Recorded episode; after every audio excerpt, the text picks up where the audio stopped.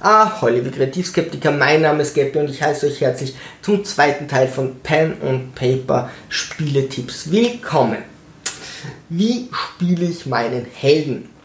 Die Spieler müssen ihre Charaktere kennen und sie sollen sie auch spielen. Die Spieler müssen über Fähigkeiten und Spezialfähigkeiten Bescheid wissen. Also ihr solltet wissen, was sind hier eure Talente, was könnt ihr gut, was könnt ihr vielleicht gar nicht. Also gerade so diese Spitzen solltet ihr auf eurem Charakterbogen schon auswendig kennen. Braucht man ein bisschen, wenn man einen neuen Charakter spielt. Wäre aber schon sehr wichtig, dass ihr einfach wisst, was ist euer Charakter, was kann der gut, was kann er nicht so gut, zumindest ungefähr.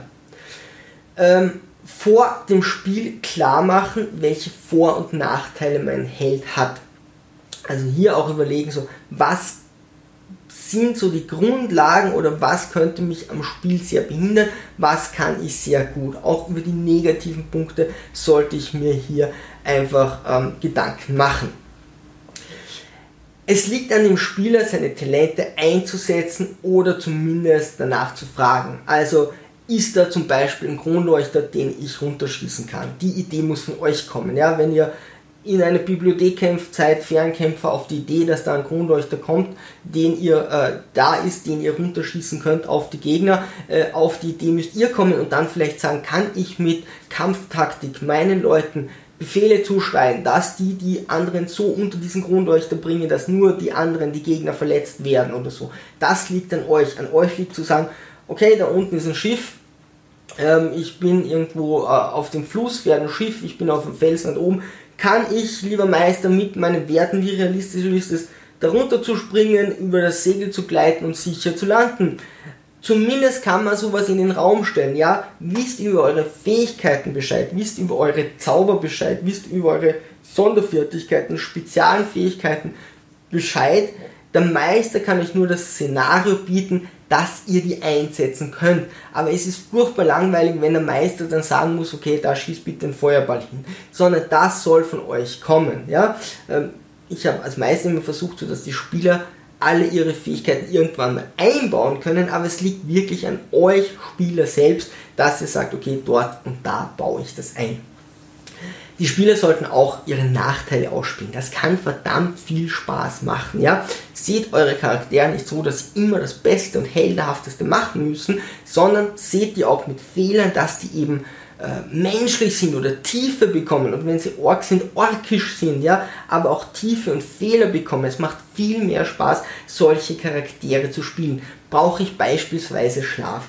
Habe ich genug Geld, Essen, was auch immer. Es kann sau lustig sein, es kann unglaublich lustig sein, äh, wenn ein Held zwei, dreimal bei der Nachtwache einpennt und die anderen ihn dann ein bisschen hänseln. Ja? Nicht auf sich selbst reflektieren, aber es kann super witzig sein, äh, wenn man dann irgendwann sagt, okay, du kannst, du darfst durchschlafen, ja, Hauptsache du hältst keine Wache mehr und irgendwann später, wenn es nur Würfelpech war, dann äh, kann man das ohnehin wieder äh, ändern. Und sonst ist es einfach so, ja, das kann man Held nicht, der hat Nachteile, der schläft immer ein, okay, gut, dann muss sich die Gruppe damit arrangieren und das kann zu meinem Vorteil sein, das kann auch sehr witzig sein.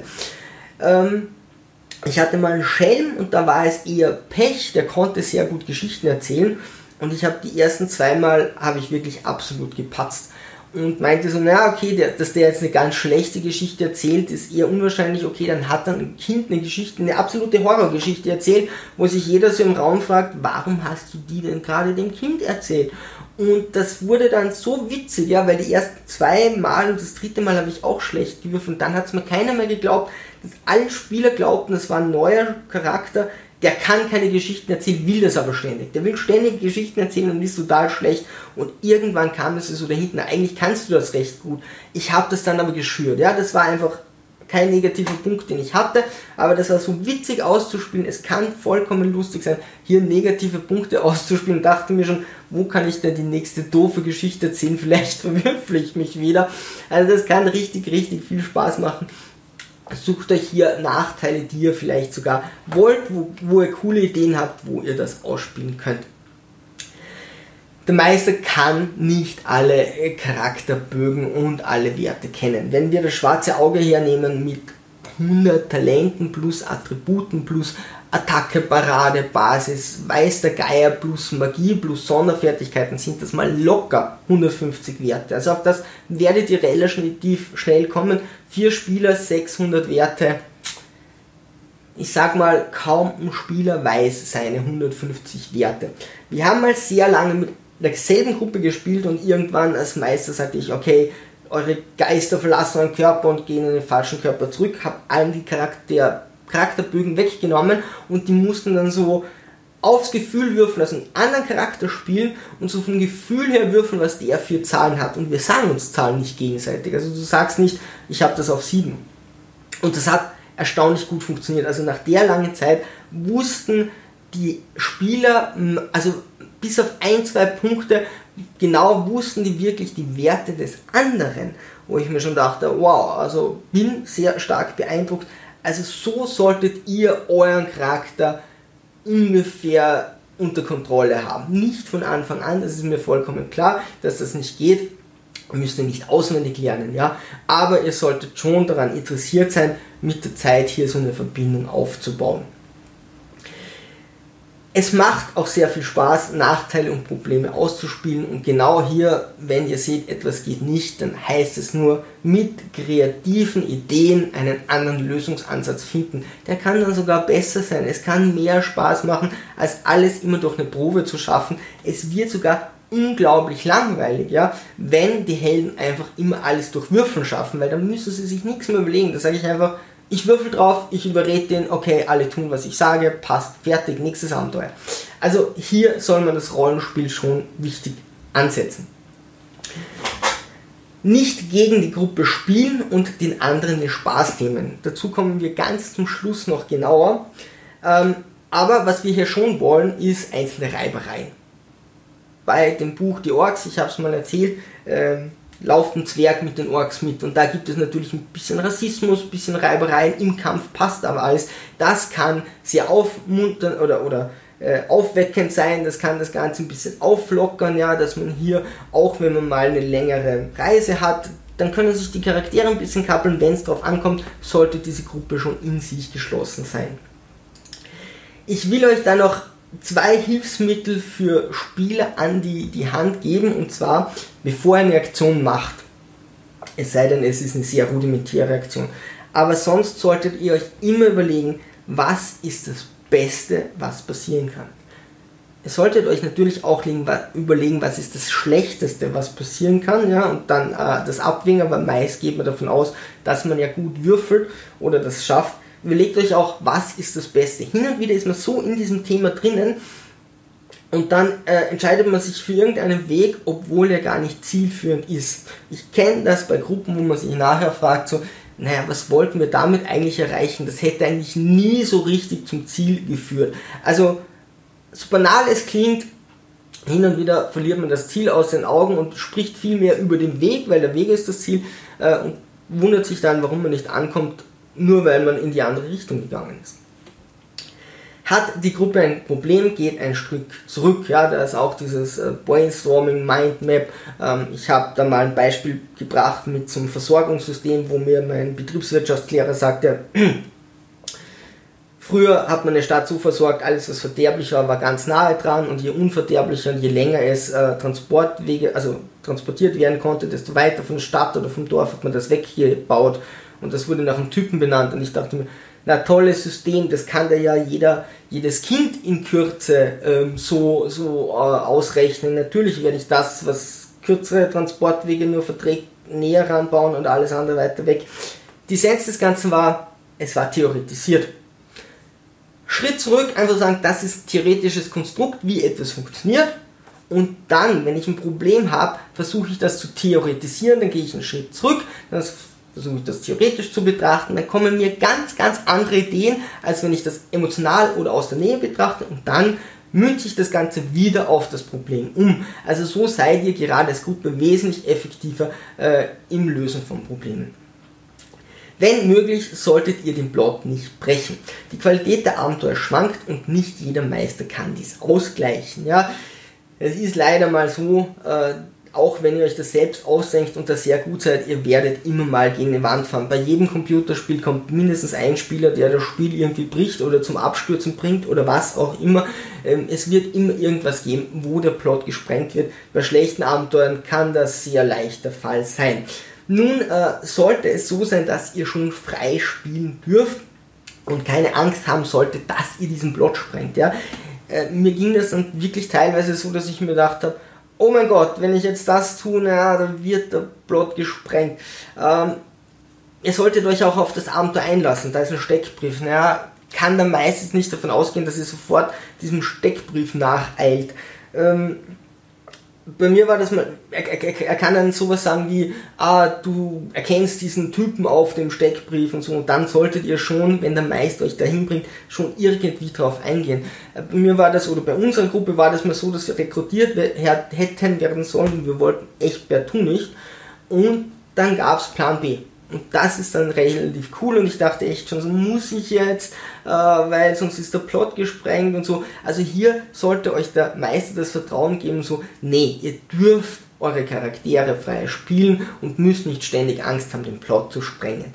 Merkt ihr jedoch, dass der Meister wirklich schon mit dem Rücken zur Wand steht und nicht mehr weiß, was tun, dann Suspension of Disbelief, dann versucht man das Abenteuer hinzudrehen und hackt nicht drauf rum, redet nicht mehr drüber und lasst es weiterlaufen. Ja. Das ist ganz wichtig, das heißt nicht, dass der Meister schlecht ist. Das kann passieren und das wird auch jedem Meister äh, passieren, dass irgendwo mal äh, sehr viel biegen und vielleicht brechen muss, um das Abenteuer wieder in die Bahnen zu lenken, weil du kannst nie bei einer Entscheidung alle Möglichkeiten vorbereiten. Äh, das ist ganz einfach, du hast eine Entscheidung, dann gibt es drei Möglichkeiten. Bei jeder Möglichkeit von den drei gibt es wieder drei und so geht es äh, nach oben und irgendwann musst du 10.000 Plots vorbereiten. Äh, und dann spielen die 5 Minuten und sind am Ende von deinen 10.000 Plots und dann geht das Ganze wieder von vorne los. Also das ist unmöglich, deswegen müssen hier Spieler und Meister ein bisschen zusammenspielen. Spieler, Helden und Meister die Spieler, äh, die Helden und der Meister, die Spieler und der Meister. Je mehr Spieler, desto schwieriger. Ja, also drei bis vier finde ich perfekt.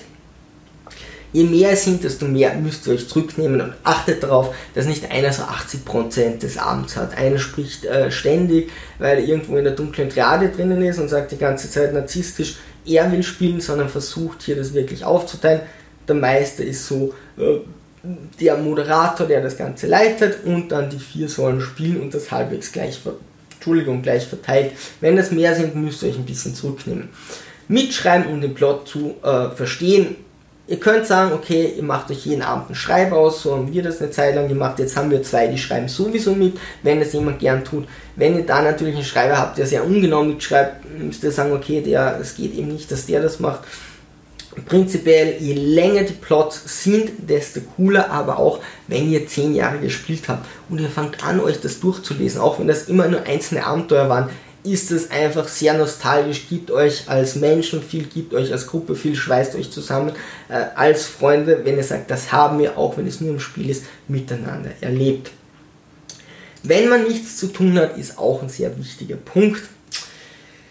Das ist einfach so, ja. Wenn mehrere Leute spielen, wird man mal dort und mal da nichts zu tun haben. Die bisherige Geschichte durchgehen, damit man den Plot zum Beispiel besser versteht, wäre eine Möglichkeit. Weitere Lösungsansätze finden, kreative Aktionen finden. Überlegt euch, was kann ich denn als nächstes kreativ tun? Oder was könnten wir als Gruppe kreativ tun? Oder wo könnte ich denn, wenn ich wieder dran bin, cool Rollenspiel? Was Rollenspiele? Was könnten wir hier machen? überlegt euch Sachen, ja. Hört zu, wenn die anderen irgendwelche Dinge besprechen. Ich finde das immer nervig, wenn ich dann äh, dreimal was sage, weil ihr sagen muss, wenn irgendjemand äh, immer noch nicht zugehört hat, dass der gerade das Rätsel gelöst hat und er überlegt noch immer, wie man es lösen könnte oder so. Also hört zu, aber wenn ihr Zeit habt, geht den Plot durch, überlegt euch kreative Ideen. Am Handy spielen ist nicht das Beste, was ihr bei den Ganzen machen könnt, ja, oder solltet. Also das ist äh, respektlos dem Meister gegenüber, der lange Zeit das Abenteuer vorbereitet. Sollte es jedoch so sein, ja, dass ihr mal wirklich über lange Zeit nichts zu tun habt, macht den Meister darauf aufmerksam. Das kann schon mal 20, im schlimmsten Fall 30 Minuten sein, aber ein guter Meister versucht, die Gruppe ständig zu bedienen und nicht euch eine Stunde lang sitzen zu lassen und ihr habt nichts zu tun. Also das ist eigentlich No-Go, ich bin hier, um zu spielen. Einzelnen Leuten, einzelnen Spielern macht das nicht so viel aus, aber ich bin ja hier, um Pen and Paper zu spielen und nicht, um mir ein Hörbuch anzuhören oder so. Und dann will ich auch spielen. Man soll sich schon zurücknehmen, aber man soll schon auch spielen dürfen und dann nicht einfach mal eine Stunde out of order sein. So, äh, genau. Probleme mit dem Meister besprechen, Probleme offen ansprechen. Das solltet ihr prinzipiell machen, ja, dass ihr hergeht und sagt, okay, wenn irgendwas gar nicht passt, sprecht das offen an. Zum Beispiel, ihr habt euch bei der Größe verwürfelt, ihr seid ganz klein und ihr wollt ganz groß sein oder die Haarfarbe passt nicht, die Augenfarbe passt nicht. Ich bin der Meinung, sowas sollten sich Spieler immer frei ausdenken können, aber wenn euch der Charakter keinen Spaß macht, der Held keinen Spaß macht, sagt das, versucht das zu ändern. Äh, wenn der Meister gut ist, wird er darauf eingehen, wenn es irgendwie möglich ist. Hin und wieder geht es nicht oder er will vielleicht, dass du das andere ausspielst. Da sind wir gleich beim nächsten Punkt. Herausforderung des Meisters annehmen. Vielleicht tut dir der Meister etwas Negatives an und das ist eine Herausforderung, dass du das spielst. Und das ist auch okay, wenn das mal ein, zwei Spielabende oder eine bisschen, bisschen längere Zeit geht. Also im Meister so weit vertrauen und ihr kennt ja euren Meister. Ja? Hat der, schätzt euren Meister ein, will mir der wirklich was Schlechtes oder ist das eine Herausforderung, was dann viel cooler wird und dann nehmt diese Herausforderung an. Beziehungsweise wenn ich hier sage, das dauert mir zu lange, es macht echt wirklich keinen Spaß mehr, ich mag den Helden so nicht spielen, dann sprecht mit dem Meister. Ich hatte mal das Problem, wir als Gruppe sind wirklich sehr stark gealtert. Ich habe den Meister quasi angebettelt, dass er was tut äh, weil mir so der Charakter keinen Spaß mehr gemacht hat und er so, ja, ja, machen wir, machen wir und es kam wirklich nichts. Also äh, das ist ein Bruch des Vertrauens. Es ist viel wichtiger, dass die Spieler, die hier regelmäßig ihre Charaktere spielen, Spaß daran haben, weil ich als Meister präsentiere hier drei, vier, fünf Leuten ein Spiel, äh, anstatt hier den Plot durchzubekommen und alle sind hier am Tisch unglücklich. Ja? Wenn es alle eine narrative Gruppe ist und es ist alle egal, was ihren Charakteren passiert, dann okay, gut, wenn, wenn Ihnen das egal ist. Aber ansonsten geht es schon darum, dass die Leute hier Spaß haben und ihre Charaktere irgendwie mögen. Sollte die Gruppe ein wirklich unspezifisches Problem haben, dann einfach Brainstorming, überlegt euch, was seid ihr für Spielertypen, was wollt ihr, was will die Gruppe und dann muss man hier irgendwie so einen Spagat schaffen. Die Spieler untereinander, die Gruppe sollte darauf achten, äh, wie wichtig ihnen die Charaktere sind. Ja? Also es sollte irgendwie klar sein, ist es dir sehr wichtig, äh, wen du spielst und hast du einen starken Bezug zu dem Charakter. Darf man den Charakter etwas antun oder reflektiert das der Spieler auf sich selbst? Also ist es so, dass wenn ich den Charakter jetzt hänsel, fühlt sich der Spieler gehänselt oder kann er das unterscheiden? Wir können das in unserem Hirn, sobald wir da weg sind, unterscheiden, war das real ja, oder war das nur im Fernsehen? Aber wir setzen uns auch gerne für die Situation eines Spiels oder eines Films in den Charakter rein. Und da kann man schon mal kurz seine Gefühle verwechseln. Äh, hier spricht mich ja der Spieler noch tatsächlich an und er verarscht ja mich. Ich spiele ja den anderen. Das kann schon mal treffen. Also prinzipiell gilt, ist nichts ausgemacht, sind die anderen Charaktere zu respektieren. Versucht hier die Grenzen aus zu loten vielleicht auch, aber halt hier klar zu machen, wie weit kann man gehen und geht da nicht drüber, seid nicht gemein zueinander. Und respektiert die Eigenheiten von den Spielern. Bei mir war das mal so, ah, wir waren in der Wüste und ich wollte unbedingt meine Lederrüstung unter diesem äh, Riesengewand anhaben und die Spieler meinten so, naja, der, äh, der, Meister meinte ganz klar, das geht nicht. Also mit Rüstung in der Wüste bist du wahnsinnig. Und ich aber wie ein kleines Kind, nee, ich will, dass mein Charakter immer kampfbereit ist und Mimimi und Regengesicht und und irgendwann die Spieler so, nee, meinten so, nee, das geht einfach nicht. Und dann meinte der Meister, okay, du kriegst halt Mali auf, auf Konstitution, aber ist okay ich habe viel dabei gelernt, okay, äh, so führt man sich als Spieler nicht aus, auf, ist total logisch hier keine Rüstung anzuziehen, aber der Meister meinte, wenn es ihm so wichtig ist, lasst ihn diese blöde Rüstung anhaben. Hat überhaupt keine Auswirkung gehabt. Wir hatten vor jedem Kampf die Möglichkeit, die Rüstung anzuziehen. Kam ich mir auch sehr doof vor. Aber wenn es dem Spieler so unglaublich wichtig ist und den Plot nicht sprengt, dann lasst ihn solche Eigenheiten. Er wird schon merken, okay, das war jetzt für den Spielspaß nicht sehr zuträglich die Spieler untereinander mit Ingame-Namen anzusprechen, das äh, hat sich immer sehr bewährt. äh, einfach vorher seinen Charakterbogen durchzulesen, ja, dass man auch weiß, hey, wem spielt man denn da und dann die Leute mit Ingame-Namen, sobald man zum Spielen anfängt, seinen Charakter kennen und dann die Leute mit Ingame-Namen Ingame anzusprechen. Den anderen Spieler keine Werte, sondern eher Einschätzungen sagen, also nicht ich habe das auf Talentwert 7, sondern hier eher sagen, ich kann das gut oder schlecht. Ein Spieler von uns sagte immer, er kann das gut, was dazu führte, dass er nichts mehr tun durfte, weil ihm keiner mehr glaubte, weil er die Sachen gar nicht gut kann. Also das kann auch dann lustig fürs Rollenspiel sein. Wenn ihr euch Pläne ausmacht, wenn ihr Abmachungen macht, dann solltet ihr euch auch dran halten. Das wäre auch super nett. Wir hatten hier auch einen Spieler, wir haben ewigen Plan geschmiedet und der, okay, okay, wir verstecken uns da und so. Und sobald er irgendwie diesen Plot sprengen konnte, den Plan sprengen konnte, hat es gemacht. Aber das war ihm einfach nicht bewusst. Ja, wir verstecken uns alle hier, okay, die anderen kommen rein, wir wollen sie belauschen, er geht aus seinem Versteck raus. Keiner weiß warum. Okay, dann muss das sanktioniert werden, dann wird die Gruppe dementsprechend äh, drauf reagieren, aber prinzipiell haltet euch an Abmachungen, sagt nicht, nicht eure Werte, sondern sagt, das kann ich gut, das kann ich schlecht, dann kann hier die Gruppe gut funktionieren. Und ganz zum Schluss noch, nicht gegen die Spieler spielen. Bei Rocket Beans spielten sie mal Tabor und da merkt man wirklich, da ist ein Spieler dabei, der ist nur dafür da, den anderen den Spielspaß zu versauen. Er macht sogar mal was Gutes, merkt das und man sieht in seinem Gesicht, wie ihr denkt, nee, nee, wie kann ich es dem anderen wieder kaputt machen? Und das solltet ihr wirklich tun, also tunlichst unterlassen. Wenn sowas out of game anzusprechen, die Meister darauf hinzuweisen, da meint der Meister, nee, der hat seinen Charakter total gut gespielt. Nein, man sieht wirklich, er will den anderen den Spielspaß nehmen. Das ist ein No-Go, es sei denn, es machen alles und ihr habt daran Spaß. Ja, es, es gibt immer eine Ausnahme, aber in großen Prozentteilen einfach versuchen hier gemeinsam Spaß zu machen und die anderen im Spaß zu unterstützen, weil dann tun die das bei euch auch. Liebe Sturmtrotzer, wenn ihr noch Anregungen habt oder irgendwas anderes über Pen und Paper machen äh, haben wollt, einfach in die Kommentare. Ansonsten segeln wir straff halten und auf zum Horizont.